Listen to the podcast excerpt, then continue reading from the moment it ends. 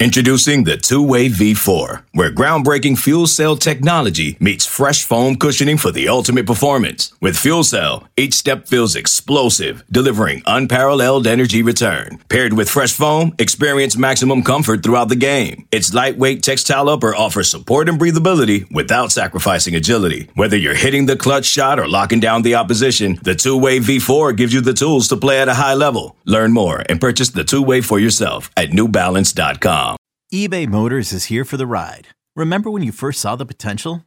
And then through some elbow grease, fresh installs, and a whole lot of love, you transformed 100,000 miles and a body full of rust into a drive that's all your own. Look to your left, look to your right. It's official. No one's got a ride like this. There's nothing else that sounds like, feels like, or looks like the set of wheels in your garage. With over 122 million parts, you can make sure your number one ride or die stays running smoothly. So there's no limit to how far you can take it.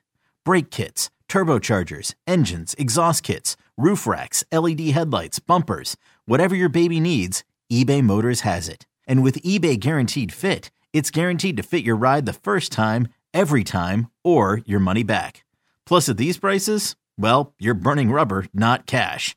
Keep your ride or die alive at ebaymotors.com. Eligible items only. Exclusions apply. Hiring for your small business? If you're not looking for professionals on LinkedIn, you're looking in the wrong place. That's like looking for your car keys in a fish tank.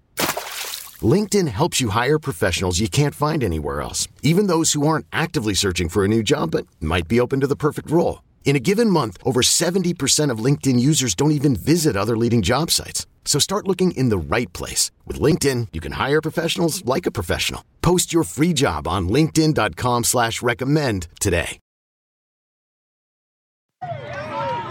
What's going to happen tonight? What's going to happen? We're going to whoop their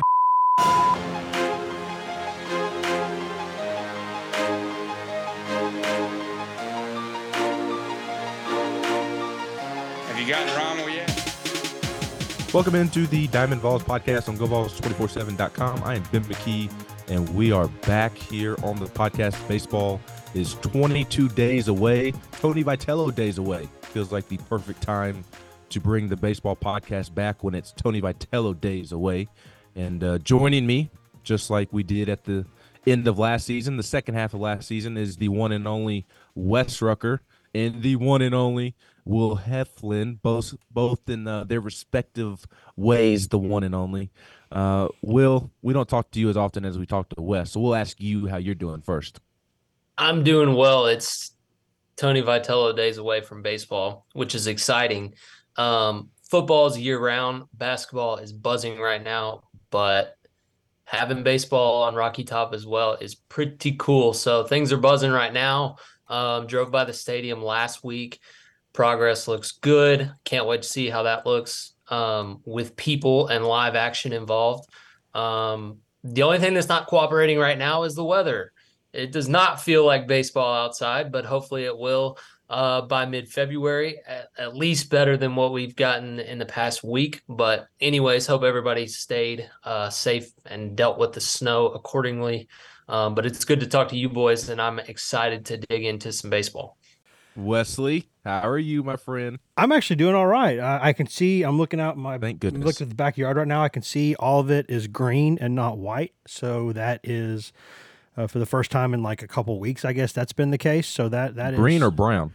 Um, most uh, combination, but mostly mostly green, but also some brown in there. So I'm not gonna lie, but better than better than white. Um, you know, for the first couple days, that was kind of interesting and fun, and you know, because I think the the the snow was taller than my dog, and we got a two year old. So you know, everybody's all having a good time and running around, and then after a couple days, it was like, hey, it's still here. Hey, hey, it's still here. Hey, look, hey, it's still there. And so yeah, it's uh, now finally got a, got a little warmer, got it washed away. Now we're now we're uh, back to hopefully some kind of normal. Yep, and uh, I'm happy to be back here on on the baseball podcast talking baseball. And uh, th- this is a day later than Wes and I intended to because Tony Vitello spoke to the media on Thursday morning. Uh, so I know I told a couple of people on social media that were asking. I had a lot of people asking me when the baseball pods were coming back, which was cool to see. And uh, told a couple of people Wednesday, and then got an email that Tony was speaking on Thursday morning. Blake Burke and AJ Russell both spoke before Tony. Uh, so did not want to record a podcast on Wednesday and uh, not be able to discuss something that Tony says on Thursday. So decided to to hold off for a day. So uh, for those who were expecting it on Wednesday, I apologize, but that is the reason why. And we were gonna talk Zane Denton on Wednesday regardless, but I am glad um, that we waited until after Tony spoke because Tony was obviously asked about Zane Denton on Thursday morning and, and his situation. Uh, and I've kind of been surprised by the reaction on social media to, to Tony's comments and the message board, not in terms of people surprised by what Tony said, um, but apparently not a lot of people were aware that Zane Denton has not been around the team uh, this academic year. Uh, so for those who are just catching up and, and getting into baseball and football's year round, like Will said, so I understand that people are kind of just now getting in tune uh, with baseball. But uh, Zane, after going undrafted, did not sign with the team. He announced in early August that he was going to return for a second season with Tennessee. Uh, that was early August, I believe August 5th to be exact, uh, but did not end up practicing with the team during the fall. Uh, at the time, Tony Vitello said publicly that Zane was dealing with some things, did not go into specifics, uh, but said that he was dealing with some things at the time. So Zane was away from the team for fall practice. First official practice for the spring and the season is tomorrow, three weeks away from first pitch. So, with Tony speaking to the media on Thursday morning, he was obviously asked again about the status uh, of Zane Denton, and he kind of gave a lengthy answer, so bear with me for just a moment. Uh, Tony's complete answer was I don't really have any expectations because I don't have complete answers. The one thing I don't know if it's possible to tie a bow on any topic like shortstop or Zane, but there's nothing crazy going on. And I don't think you all will be provided an aha moment like this is a straight conclusion. It's not that easy. There's a lot of factors to it. I just visited with him recently. We hang out. He's in a good place. We're in a good place just trying to figure out what he's going to do with his future. And really, you can't take away from that moment in time he had against Clemson, but really just his whole time here and his college career to this point. He's going to add on to that story that you can't erase. It's just a matter of how he's going to add on to it and he came here last year with a plan of getting to Omaha, which he did and was a major factor. And the other part of that plan was getting his opportunity in pro baseball. And for whatever reason, it just didn't work out. And when your plans get derailed a little bit, you sit back and you assess how do you want to move forward, which again, he's doing in the classroom and as a person. And certainly, like I said, we hang out and talk, so we'll figure that out what's best. But that'll come when the time is right like I said, it's not as easy as just going this way or going that way. There's other factors like classes and things involved. So, uh, will a, a, very complicated situation. Those were the bare facts. Um, why did he not practice in the fall? I, I think you can read into Tony's comments about when he talks about Zane's plans getting derailed a little bit. He was expecting to move on to the major leagues, and, and I think Zane was trying to figure out how to adjust to that disappointment. I, I guess is the easiest way to put it. And uh, now you, you you fast forward to the season and, and it becomes complicated because no hard feelings towards Zane not being with the team, Will. But at the end of the day, Zane wasn't with the team during the fall, while guys like Billy Amick Dean Curley, the freshman Ariel Antigua, Alex Perry, a lot of newcomers and, and guys returning. They were with the team day in, day out, grinding. Zane wasn't with the team, so it, it it's a weird scenario of how does he fit in after being away from the team for so long. Yeah, it it kind of just sounds like a, a tough situation. I mean, just from my point of view, and I don't know any more details than than you guys do. I don't know Zane um, but you just look at it and it's like, okay, he was a starter last year, uh, a heavy contributor to an Omaha run, and he didn't go pro. So we assume that he'll be in the mix this year. The unfortunate reality is it's just not that simple. Um, you know, and I was around some uh, some other guys who went through some things and all for different reasons. It's just like there's there's more to people than than being an athlete. Um, and there's obviously something holding him back or or that he's going through. But you know, it's it's kind of tough to to just jump back in if you haven't practiced or or taken live at bats in over what six seven months now. Um, so for me, just wish wish Zane the best and whatever happens happens. But um, yeah, that's that's really all there is to it. And I think Vitello is just trying to protect him, um, which he should.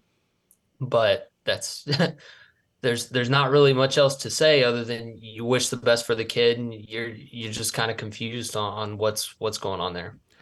Yeah, I, I think it it's something that a lot of us, in some ways, w- without even knowing the specifics of what's going on with him and why, I think uh, just about all of us who have played the game at any level understand what happens when uh, kind of reality comes crashing at you a little bit that you might not be able to get as far in this game as you thought you could.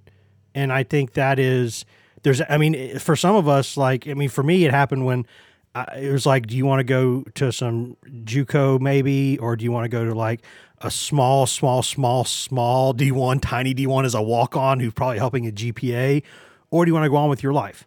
And I chose to just kind of go on with my life. And a lot of people, it, it happens when you uh, are in high school or it happens when you get to college. Uh, they're just, you realize, wait a minute, I might not be a Major League Baseball player. And I think with Zane Denton, he is a very, very good college baseball player. But when you talk about projectable tools, I think we have to be honest here and say what tools of his project maybe to the next level. And I think you you saw at least what scouts think of that right now um, by because he ended up not getting drafted. You know, for for all we know, didn't get much of a sniff, and so I think that kind of causes somebody to sit back and say, "What's going on now? What am I doing with my life? What what's the next step?" And that's an understandable thing if you if, if you if you run into trouble with that. That to me is completely relatable, completely understandable, and we don't even have to know the specifics of his situation to know that that's a thing. And so people go through what they go through. Will said it really well. You're not just who you are as an athlete or a baseball player or basketball or football player or volleyball player.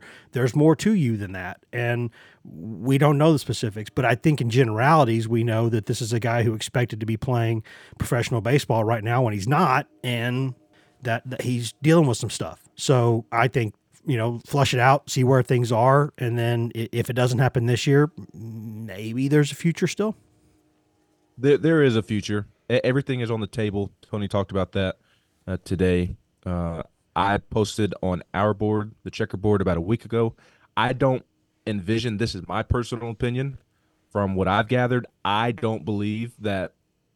I don't see Zane having a, a major role on this team. Quite frankly, at this point, I, I would be surprised if we reach conference play and Zane ends up having a role. I'm not ruling it out, I'm just saying I would be surprised if that does end up being the case. Um, just there, there's so many moving parts. Again, he was away for the team, and and look, Zane Denton is a really good college baseball player. You want yes. Zane Denton in your lineup, but on the other hand, that's true. But what also is true is Tennessee went out and got a guy in Billy Amick, who was an All American at Clemson last year. A, he's talented. B, he was working at third third base every day in the fall when Zane wasn't around. On top of other guys as well, Alex Perry, who was one of the top JUCO guys at Pearl River there in Mississippi, Ariel Antigua and Dean Curley, who were top 150-ish players coming out of high school and, and were impressive in the fall. You had multiple guys working over there. Dalton Bargo, who came in from Missouri, he he can play third base as well. You have a lot of guys who are working in the fall who are capable of getting the job done, especially Billy, obviously being the, the headliner of that group, to where you don't need Zane. You want Zane. Zane, again, no hard feelings towards Zane and, and the situation in the fall. But at, at the end of the day, you were still away from the team while everybody else was working. Uh, so I, am not even sure if he was in classes and, and, all, all of that. So I don't know where the academic side falls into place as well.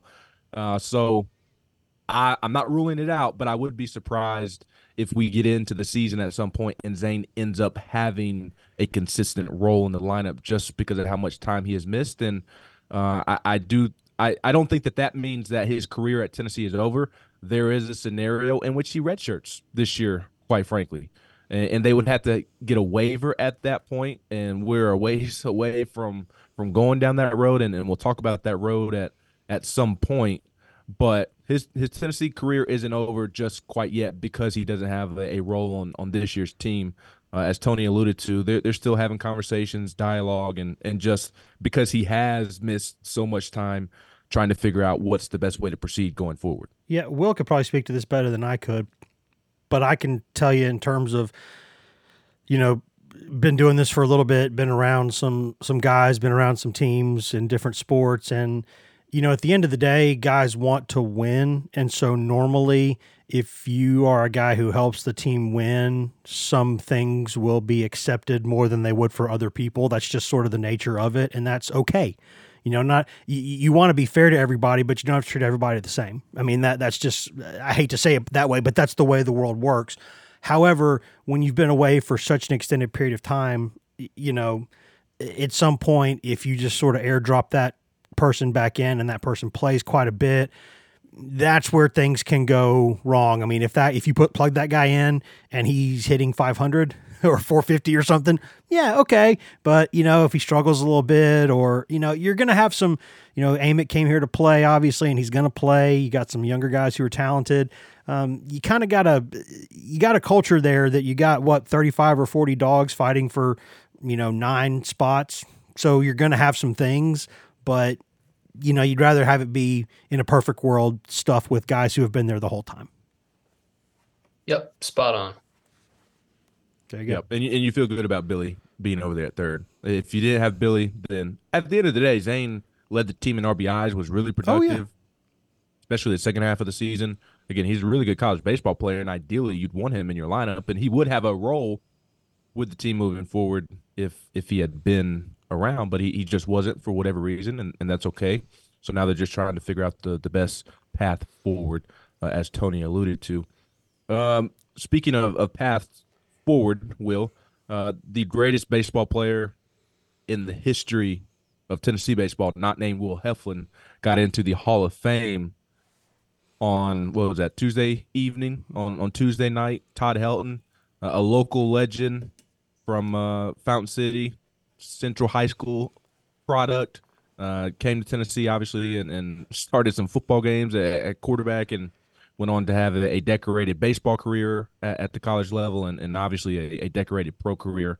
Uh, a really cool moment, I, I thought, for, for the city of Knoxville and, and also the University of Tennessee when Todd Helton finally received the call that he deserved on Tuesday. Yep, and he did it in a in an organization that hasn't always been great, um, but won a World Series with them, hit 316, something like that for his career, um, which has got to be up there on the all time ranks. I know he's, you know, top 50 in on base percentage, doubles, um, extra base hits. I think he was just under 400 career homers. Um, so just a, just a pure hitter for a really long time and um, clearly deserves to be in the Hall of Fame. And still lives in Knoxville. He's a big golfer, and I got to be around him a small bit. He would come and go um, every now and then early on in my Tennessee career, and you could just tell like that guy is so smart when it comes to uh, baseball acumen and um, you know obviously a physical freak too so just a, a, a, cool nugget for for the city and the university um, that number three jersey is retired and for good reason, but super happy for him and, and his family to get into the hall. He uh, he definitely earned that one, both in um, you know performing at a high level and longevity.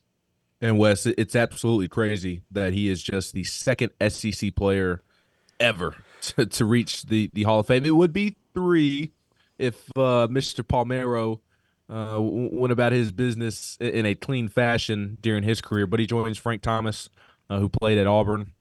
And I do think we'll see that number grow pretty significantly o- over the next couple of decades with, with how SEC baseball has really exploded. But uh, I, I, think that's my favorite stat. Maybe not of, of Todd specifically because he has so many, like Will was alluding to, but absolutely blew my mind when uh, Sean Barrows passed along last year when when Todd barely missed out on getting in.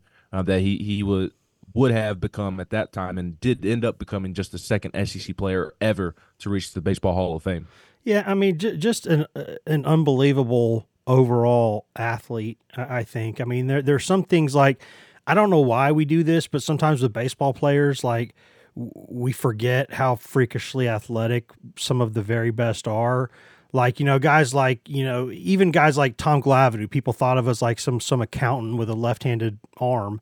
It was like a really good hockey player growing up and like a really good athlete. And, and Todd Helton, I mean, to go out there at the SEC level and to be the best hitter in the league, probably the best player in the league, one of the best defensive first basemen in the league, and then go in there and close games on the mound – and that's just stupid. It's just stupid to be. He had the records that he had: home runs, you know, saves. I mean, it, it's to to be SEC level good, let alone major league good at at like one of those things is incredible.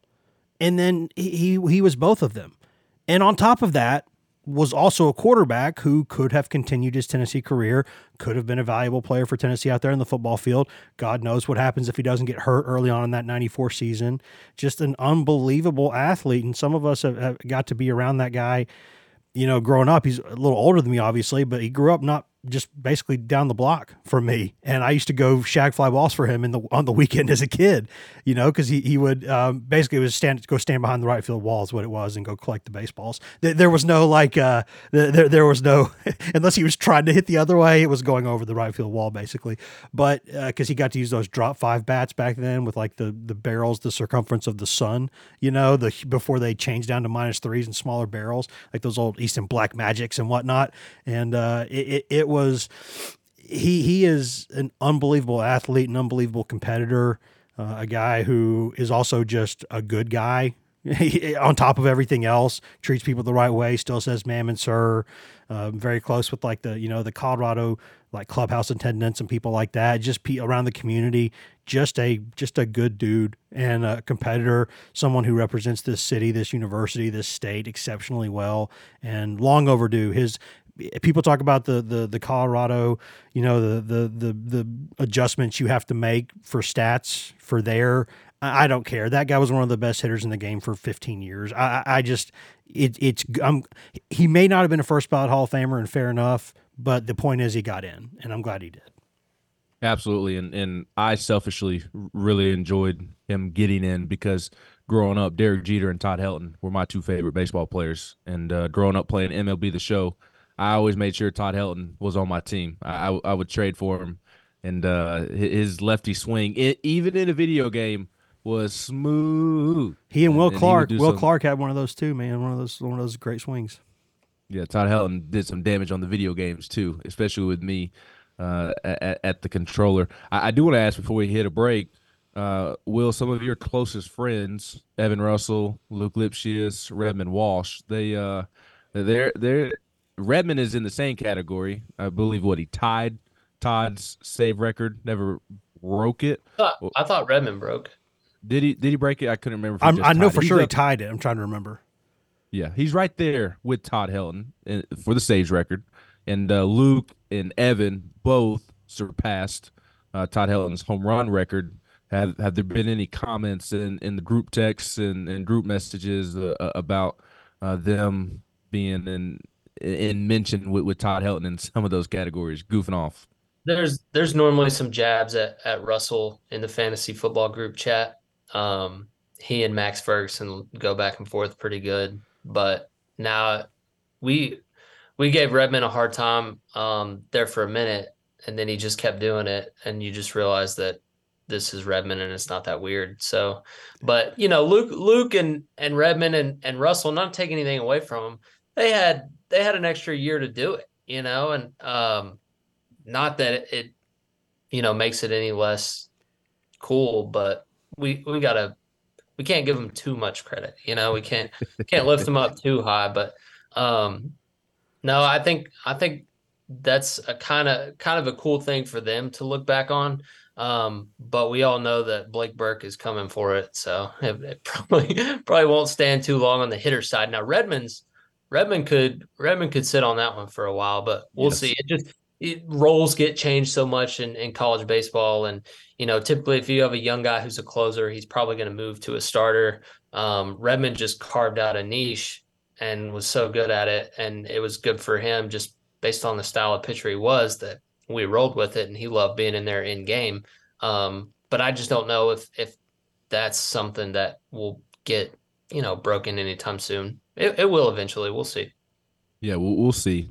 And also, what helps Redmond maintain that record is, is that there there really aren't traditional closers in, in college baseball anymore. At least not like there there used to be. Uh, I know Tony himself. We'll see if a, another coach comes in here and has a different philosophy, but uh, Tony really likes that one guy that can come in in the seventh or eighth and, and maybe shut the rest of the game down, which you yeah. can still earn saves that way depending on. You can, but we we hit too dang well as a program now. You don't yeah. even get any save opportunities. You just get holds with six run leads. Like, kind of takes the fun out of it. You know, Redmond was he got a bunch of saves from. He got wins and saves because he would come in and it was, you know, nut cutting time and. Yep. We'd have some comebacks, or yeah, we did. Redmond was on some teams that took years off of my life, um, and you know, baseball is that way, but the way the way we're recruiting, we we blow some teams out now, so there won't be as many save opportunities if if that train keeps on. No, and uh, Luke, and to your point, Luke and Evan need to enjoy the home run record while they can because the two people are surpassing them this year: Blake Burke and Christian Moore. Uh, I, I, looked it up yesterday. Blake Burke has 30. Uh, Luke's record is 40. Evan has 39, uh, and Burke has 30. So he's 10 away from Luke. And uh, Simo is at 27. So uh, Simo. Burke might I, get there by SEC play. Right. And, and I'd be surprised if Simo doesn't hit 13 home runs, which would tie Luke as well. So I imagine when, when the season is all said and done, Burke and, and Simo will, will be one and two. They'll, they'll be cl- they will they'll, be clinging they'll be clinging on to Rushmore. They'll be clinging on to the to the tail end of Rushmore by the end of the year, probably. That's right. That that that'll be a, a, fun thing to keep up with this baseball season. Uh, Blake and and Simo play in the infield, and we're going to talk about Tennessee's infield next Wednesday when we record again uh, on this podcast. And on the other side of this break, we're going to talk about Tennessee's outfield and preview uh, a new look Tennessee outfield with some guys moving on, but still quite a bit of talent. So uh, we will do just that here in just a moment following this break on the GoVols 24 7 Diamond Vols podcast. Money! I'm Sandra, and I'm just the professional your small business was looking for. But you didn't hire me because you didn't use LinkedIn jobs. LinkedIn has professionals you can't find anywhere else, including those who aren't actively looking for a new job but might be open to the perfect role, like me. In a given month, over 70% of LinkedIn users don't visit other leading job sites. So if you're not looking on LinkedIn, you'll miss out on great candidates like Sandra. Start hiring professionals like a professional. Post your free job on LinkedIn.com slash recommend today. Okay, picture this. It's Friday afternoon when a thought hits you. I can spend another weekend doing the same old whatever, or I can hop into my all-new Hyundai Santa Fe and hit the road. With available H-Track all-wheel drive and three-row seating, my whole family can head deep into the wild Conquer the weekend in the all-new Hyundai Santa Fe. Visit HyundaiUSA.com or call 562 for more details. Hyundai, there's joy in every journey. This episode is brought to you by Progressive Insurance. Whether you love true crime or comedy, celebrity interviews or news, you call the shots on what's in your podcast queue. And guess what? Now you can call them on your auto insurance too with the Name Your Price tool from Progressive. It works just the way it sounds you tell Progressive how much you want to pay for car insurance, and they'll show you coverage options that fit your budget. Get your quote today at progressive.com to join the over 28 million drivers who trust Progressive. Progressive Casualty Insurance Company and Affiliates. Price and coverage match limited by state law. Welcome back, welcome back, welcome back. Welcome back into the Go Vols 24 7 Diamond Vols podcast. I'm Ben McKee 22 days away from first pitch for Tennessee baseball. Tony Vitello days away, and we are getting back in the flow of recording some baseball podcasts. Our, our first one back, joined by Will Heflin, former Tennessee pitcher, and the great Wes Rucker on this edition. uh, talking all things Tennessee baseball, about to review Tennessee's outfield. And uh, before we do that, would like to take a moment to encourage you to go like, rate, and review the podcast wherever you do get your podcasts. And if you know a Tennessee baseball fan out there who hasn't quite found the Diamond Vols podcast, please send us their way. We would greatly appreciate that. Wes, when when you think of the Tennessee outfield going into the season, what is kind of the, the first thing that, that pops into your head? Because they do have to replace Christian Scott, who who really settled in in right field last year and, and was great defensively, came up with some clutch hits second half of the season. And then Jared Dickey settled in in left field and, and to me was Tennessee's best hitter last year. So you, you have to replace those two, but there are several, several talented guys who who are should be ready to take over and, and really play well this season. Yeah, I think upside probably is the word that comes to mind with, with me. Uh, I mean, maybe a, a, bit of unknown, but also a lot of upside. Like I just candidly, I, I remember I was uh, at, I think I was at Publix like a week or two ago, and I saw like half the outfield was there and uh, there's some some some size on those young fellas. Like these guys have gotten bigger. Um, they have obviously been eating the uh, the the lean protein in the in the in the Publix uh, there at the deli. They, they are um, they're they they can mash some baseballs. There's they're good hitters. They have athleticism to be really good defenders. Uh, the, the, there is a lot of ability there, and also some questions. Right? I mean, I think we'll probably talk about this, but there's three or four guys who probably probably are you know guys who are going to play more than others. It's a there's a chance anyway, so we'll we'll let that get settled out in the wash. But there are some options there, man, and I think that by the end of the year, Tennessee is going to have a very, very, very good outfield. I think there's a chance that these guys could be very good. There's a lot of upside on this bunch. Well, what stands out to to you uh, when you sit down and, and you think of this outfield that although it does lose Jared Dickey and Christian Scott, it does have Hunter Ensley, uh, who was kind of steady Eddie last season. He, he's coming back, and I assume he will be the starting center fielder on opening day. Yeah, for me and Wes, this is something you talked about a lot last year, uh, having a right-handed bat um, off yeah. the bench. I think I think one of the most interesting parts about the outfield, and we'll see how it shakes out. The opening day lineup won't be the the three main guys. I can almost guarantee you. Um, and maybe it will, but there will be some some shuffles and plenty of opportunity given. Um, but for me, the point I'm trying to make is the balance that you can create in the lineup um, with the options you have left-handed and right-handed sticks um, all over the field. But but outfield is such a you have to hit to play outfield, um, especially in the in the corner and in the SEC, and you have to hit for pop. And we certainly have, um, you know, some options there. Do you guys want you guys want a hot take, or you want me to keep it? You know, hot take. Want a hot take? Let's sizzle. Let's sizzle this. The game. Let's let's go. Let, let's buzz the tower. Dylan Dreiling will lead the Vols in a major hitting category this year. It might it might be homers, it might be RBIs, it might be average. I don't know what it is. Would the you consider doubles? It, it could major be the guy is category? a freak, and the swing he took against Vanderbilt last year. I know it was one swing in one game, but that stuff carries yeah. with you. He had the entire fall to build on some big moments as a freshman. I'm telling you, he's going to be one of your most valuable players um, in the outfield, and he's a, he's a left-handed stick. Reminds me of a little bit bigger Drew Gilbert. He's not Drew Gilbert yet, but he's quick twitch. He's strong as an ox. Um, if he can play some good defense, that's my hot take. Is Dylan Dreiling should be and could or could be. We don't know if he should be uh, a middle of the order type guy, and will will produce a lot for the Vols. That that yeah, that was I, one of the most really ridiculous like swings. That, that that ball had no business getting out of the yard. That was just unbelievable. No, no, he hit a nine iron.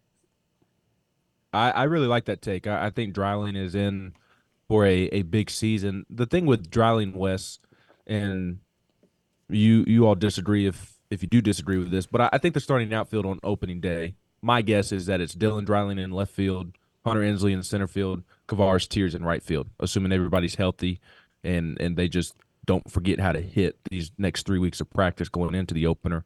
Uh, because Reese Chapman, who we will talk about, he's he's lurking.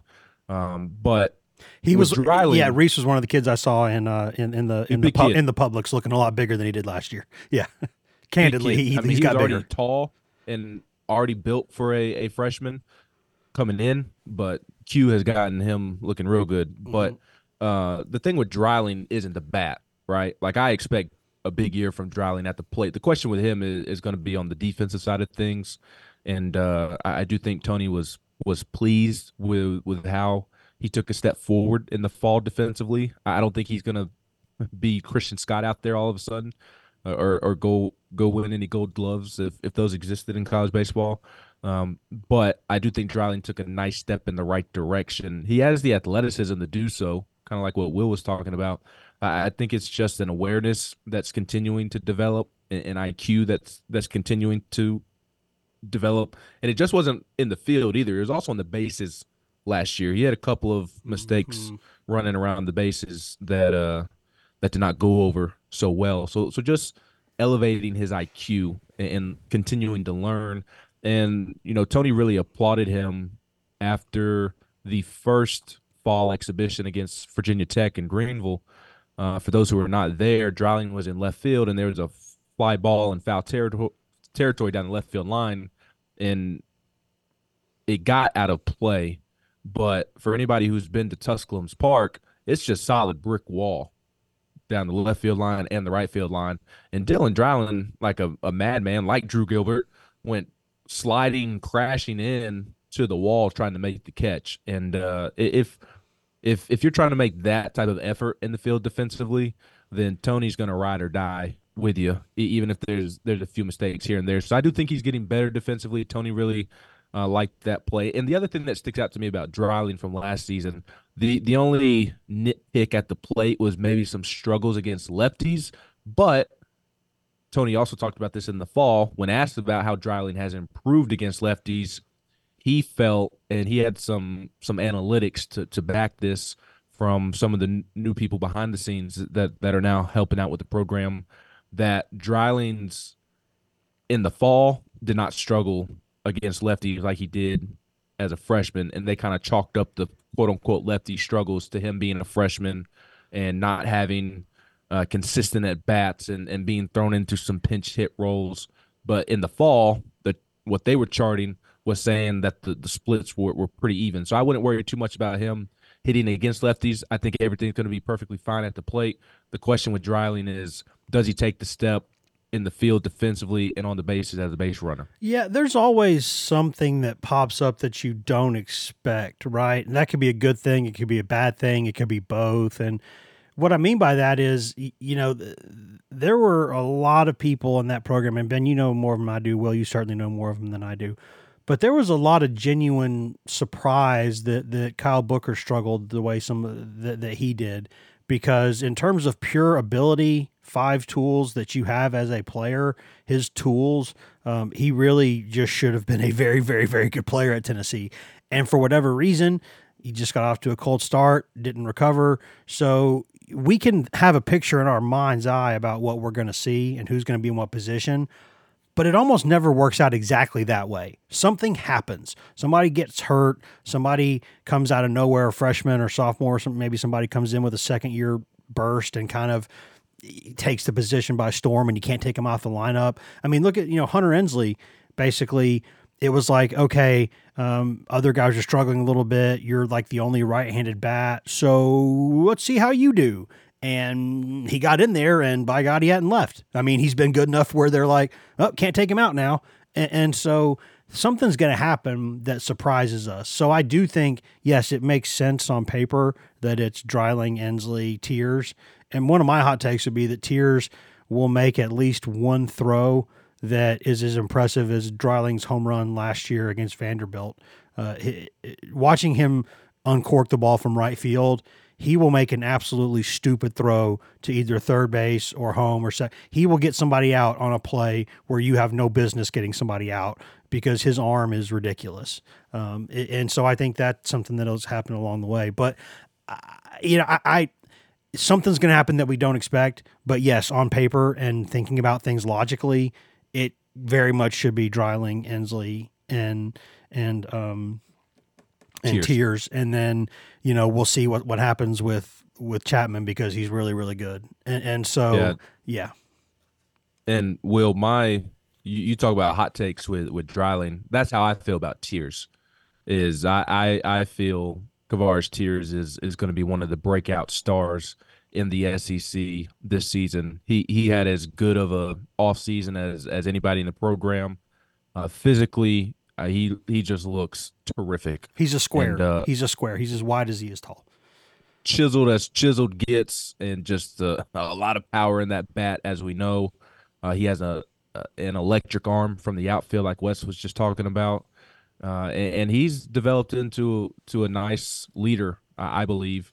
Just watching fall scrimmages uh, when when they were scrimmaging one another, he, he was one of the most talkative guys out there, and that was not Kavares Tears when he first showed up to Tennessee. Very quiet kid, um, but he seems to be really coming out of his shell and uh, constantly talking from the outfield on deck, just leading, encouraging, getting on to guys to, to do something better, which is the type of leadership you need. Uh, Tony talked uh, about how at the end of fall exit meetings, how it was just night and day different in terms of the communication with Kavares in, a positive way. And uh, he, he's a future pro ball player. And, uh, you know, Dreiling and Tears have a lot to prove this season, obviously.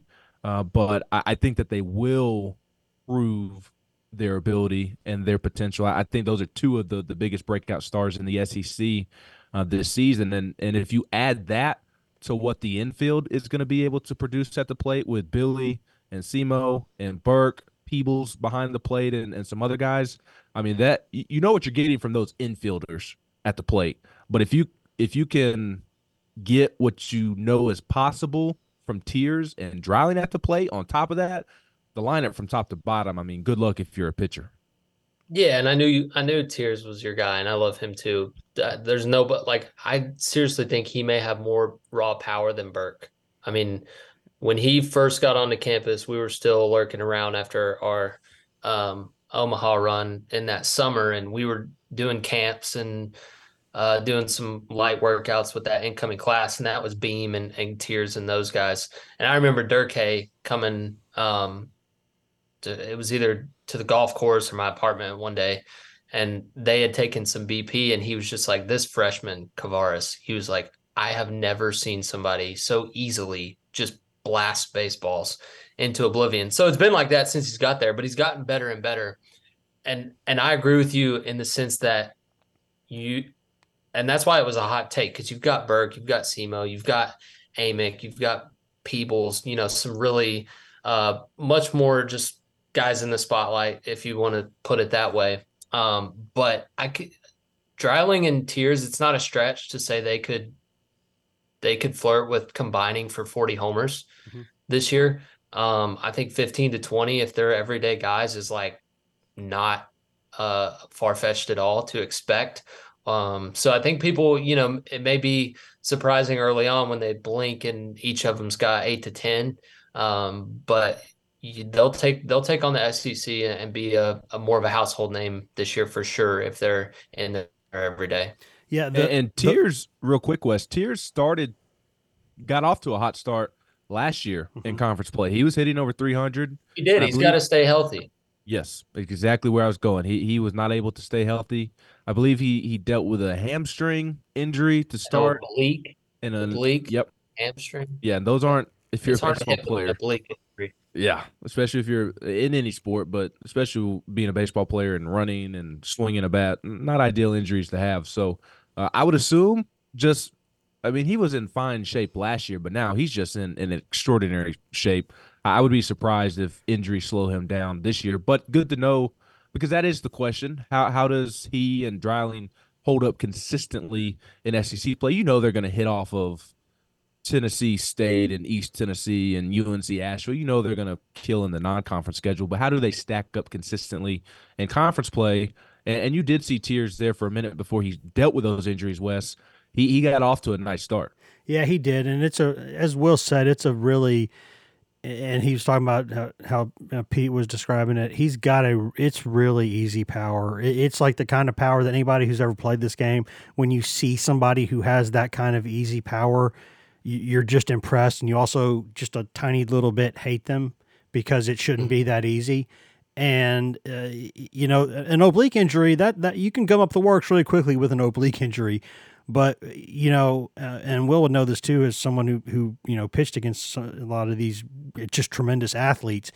When you have the ability to just flick the bat out there and ride the ball out of the yard, the entire field opens up for you in a way that's just really not fair in some ways.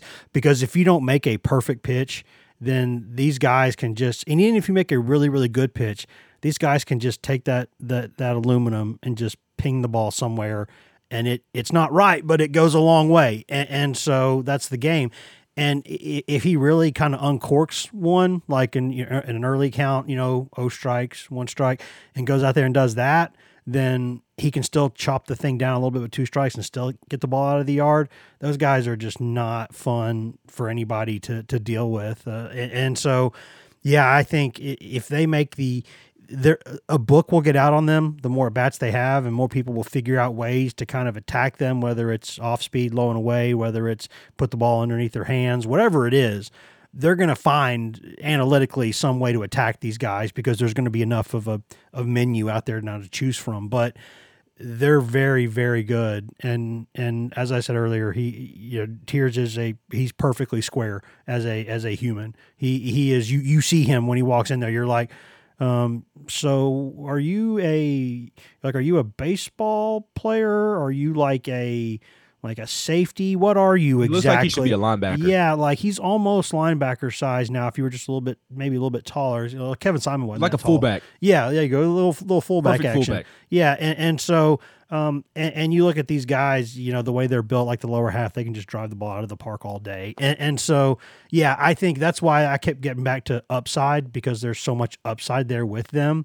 And, you know, like you said, Ben, they're, they're going to, against non conference, they're, they're, they're, if they do anything other than just blister non conference, that's disappointing.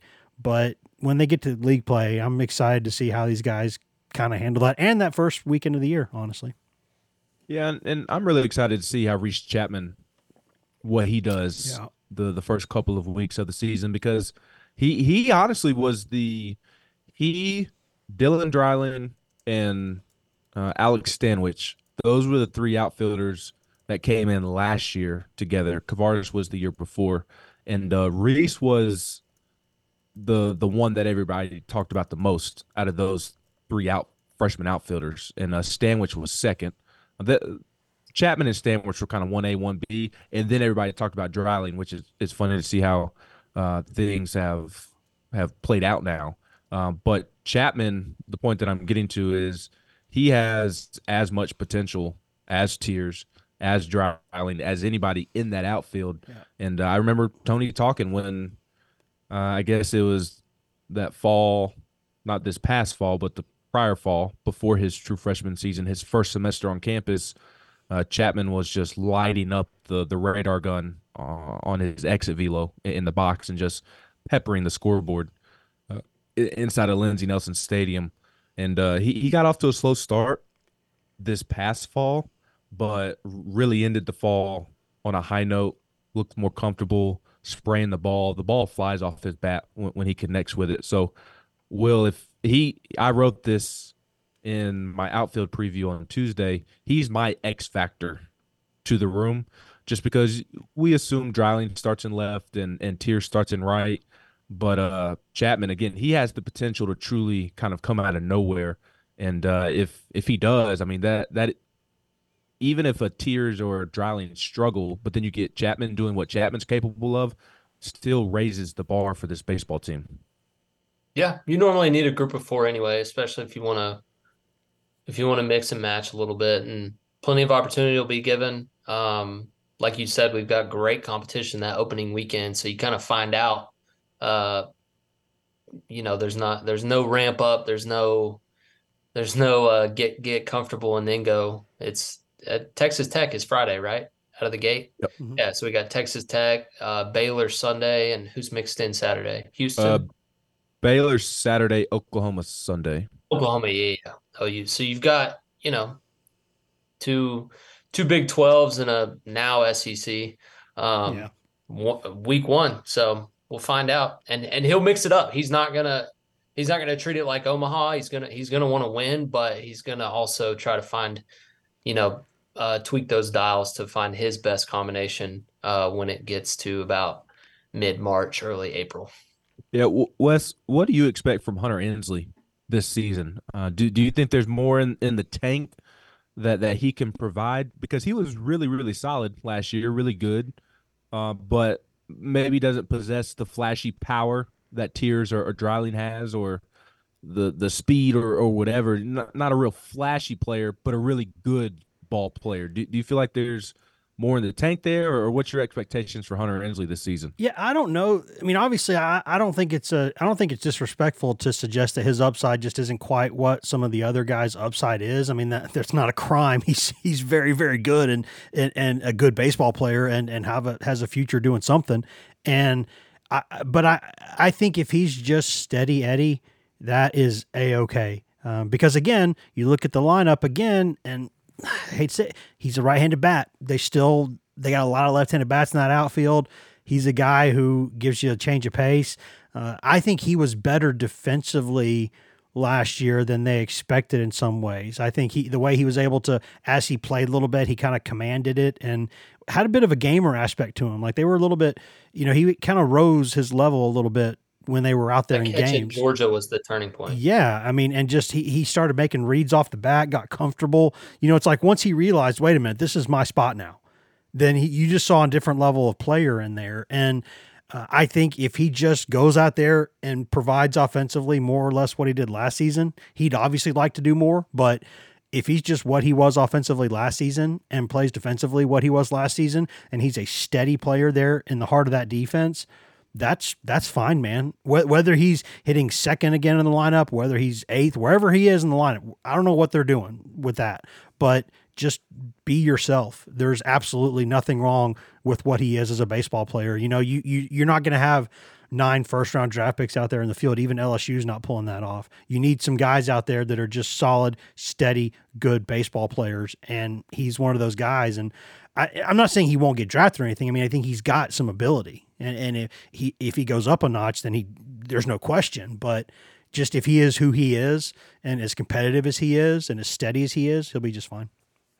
Yeah, he will. I, I want Hunter Ensley in my lineup every day of Mm-hmm. the week, and uh, n- nothing wrong with being steady Eddie. I mean, he he along with C He, Scott, he's kind of quietly fierce, kind of quietly fierce a little bit. I think. he he was C Scott last year helped settle those outfield issues that that plagued them, and uh, that that was no coincidence. Hunter, or and what also wasn't a coincidence is is that Hunter was the starting center fielder on a team that that went to Omaha, and uh, hit the only homer. Right? Wa- Wasn't he the only one that hit a homer in Omaha, or one of two? Um, he definitely he hit, one he- for LSU, He so- definitely hit one that kind of gave And him a that wasn't luck life. or, or fluke or coincidence. Hunter Ensley is a really, really good baseball player, and uh, Tennessee is better off with him in the lineup. So, uh, Hunter, I'm I'm expecting a big year from him as well, very similar to how he played last season. Th- those are the four main ones, four main outfielders that Tennessee's going to have this year. Uh, Hunter in center, Kavares, Tears, Dylan Dreiling, Reese Chapman. Uh, those three making up the the other two corner spots, and you could also see some some guys that maybe you're you're not expecting get a little bit of time out there. Dalton Bargo, the Missouri transfer, capable of playing the corner spots.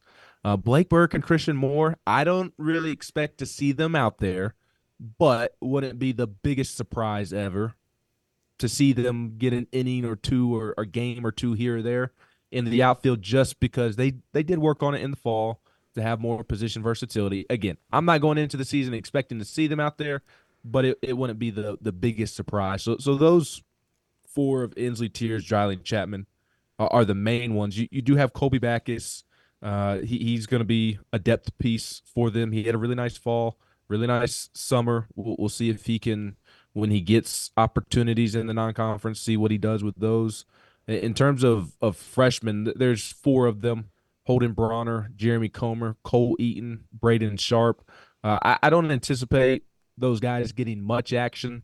Uh, the the ones who could potentially do so, Cole Eaton and Braden Sharp, in my opinion. Sharp was one of their highest ranked signees that they signed from uh, the Woodlands, Texas. Uh, played down there in a in a big time baseball mm-hmm. district in Houston and, and was the MVP. And uh, he, he's a, a, smaller guy, uh, 95 from the left side still, and uh, sounds to me, I, have been told that he he is the first guy that Tennessee has signed and brought in that truly has a chance to be Tennessee's first two way guy. Gilbert did it a little, but Sharp has the potential to truly be the first one to do it more consistently. You mean like Will Heflin? Also, like Will Heflin did? Yes, like Will Heflin as, as well. Um, Cole Eaton, also two way guy from from Nebraska, uh, but he mostly worked uh, on the mound in the fall. Got a couple of at bats, and, and, he has some really really big time tools. Uh, a six five runner in the sixty yard dash.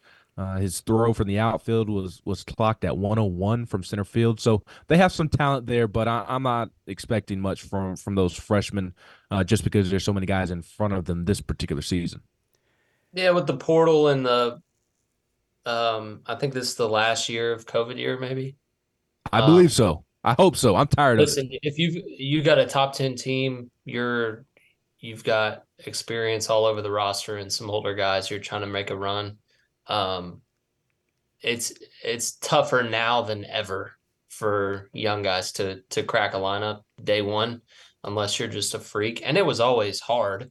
Um, and it kind of stinks from from a incoming high schooler's perspective, but it's just an older game right now, is all I'm trying to say and there will certainly be some freshmen contribute, but they will have to earn every single pitch that they see on a baseball field. And it's like that everywhere. It's no different um, in any of the other schools, certainly in the SEC, where you've got other top top five, top ten, top twenty five programs. Yeah, for me, the, the the last thing I've got is that I think it's just it's hard to think, you know, that that just – four or five outfielders are 100% going to be enough throughout the course of a year. Uh, things happen, right? You know, hamstrings pop, obliques strain. You know, guys run into the wall and hurt their hands or arms. I mean, things happen, right? You know, it's it's baseball. Things happen. Somebody could get hit and do that whole hamate bone thing. I mean, you know, it, things happen, and so between that and just what if somebody else, what if a spare, you know, infielder, just all of a sudden just all of a sudden just dominates, right? Or or what if what if he's so good you can't take him off the field? Is what I'm thinking, Ben. It's like how what do you do if if like let's say Bargo is just there he can't he can't play first because he can't get over Burke. He can't get the third over Amick. Peebles is locking down catcher most of the time. He can't get many many games there.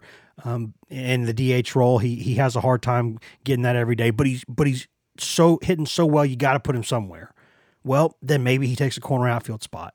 I mean, Seth Stephenson, we saw that a couple years ago. He moved there at the at the end and ended up becoming their their everyday guy and is, is still playing, you know, and doing well, stealing a bunch of bases at the, at the pro level. So something always happens, right? The best laid plans of mice and men, like things always change, and so I think there's going to be a name that we don't mention a lot on this podcast. We've probably mentioned him, but not a lot. One of those guys is going to play more than we think he is and that's why this is fun, right? I mean, because you don't just this isn't just fantasy baseball, right? Like you got things happen, and so I want to see sort of who else steps up, right? Does someone like Backus surprise us? Does someone like you know? I mean, I don't think so, but you know, I don't know, right? Does Bargo go out there and play some in the outfield, right? Does does uh, does Christian Moore start the season struggling defensively at shortstop, and then but they're like he's got to play, so he's in left field and then Dreiling goes to DH or right field. You know, think a billion different scenarios are out there.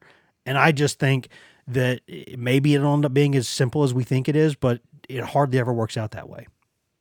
No, you're absolutely right. Um, now, I, I will tell you right, Dalton Bargo is going to play a ton. It's yeah, but I, am I'm just saying where. Yeah, where. Like, does does he end up getting stuck in the corner outfield or somewhere because he's got to play and you can't move an infielder or catcher? Yeah, I I don't think he's going to get stuck per se anywhere. I think he's going to bounce around a, a ton and, and, be the ultra utility man. Yeah. I think you're going to see him behind the plate some. I think you're going to see him at first base, third base, left field, right field, DH. I, I think he's gonna he's gonna play a lot. I, that's not a name that the casual Tennessee baseball fan I, I think knows a ton about, if at all. Uh, but Tony Vitello loves him some Dalton Bargo and the gritty, the determination. Uh, doesn't really care where he plays or really if he's playing. Love that. He, he just Love wants that. to help his team win, and and Tony Vitello loves that. So, uh, and he's a really good bat. I mean, he was a true freshman last year at Missouri and hit 260, 270 and took Chase Burns deep. So there's a lot of potential in that bat and uh, really hit well to, to end the fall. So I, I'm telling, when I say you, not you, Wes, but the listener, Don Bargo is going to play a ton. Uh, at least he's going to get his opportunity to play a ton early in the season, and uh, it'll be up to him to, to make the most of that. Um, and Christian Moore, I think he's going to be starting second baseman to, to start the season. Uh, Ariel Antigua, Yeah. the freshman from Florida, who we will talk about on the podcast next week. Uh, he is dealing with a little bit of an arm injury as practice begins on Friday. Uh, but prior to this arm injury popping up, and, and I, I don't believe it's a major deal, but something that they're going to have to quickly take care of. Not not in terms of surgery or anything, but just in maintenance, just regular maintenance. Uh, a week ago, sounded like it was Ariel Antigua's job to lose, even for a true freshman at, at starting shortstop. And uh, that doesn't mean that he will end up being the opening day shortstop, but he he probably had the best crack at it because he's just so naturally gifted and, and talented and uh, really impressive in the fall as a freshman. And if if he ends up being the starting shortstop, that's probably Tennessee at its best. If if you can stick Simo over there at second, Billy at third, and Burke at first, uh, that that probably helps Tennessee reach its ceiling.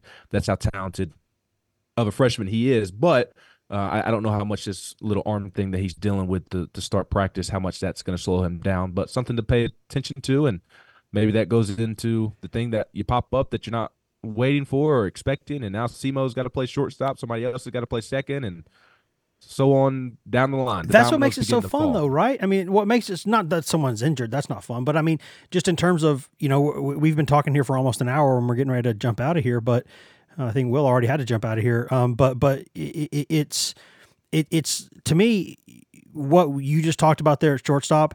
That and the pitching situation, like you know, who making sure who that third starter is, who does what in the bullpen, who's midweek, what what happens.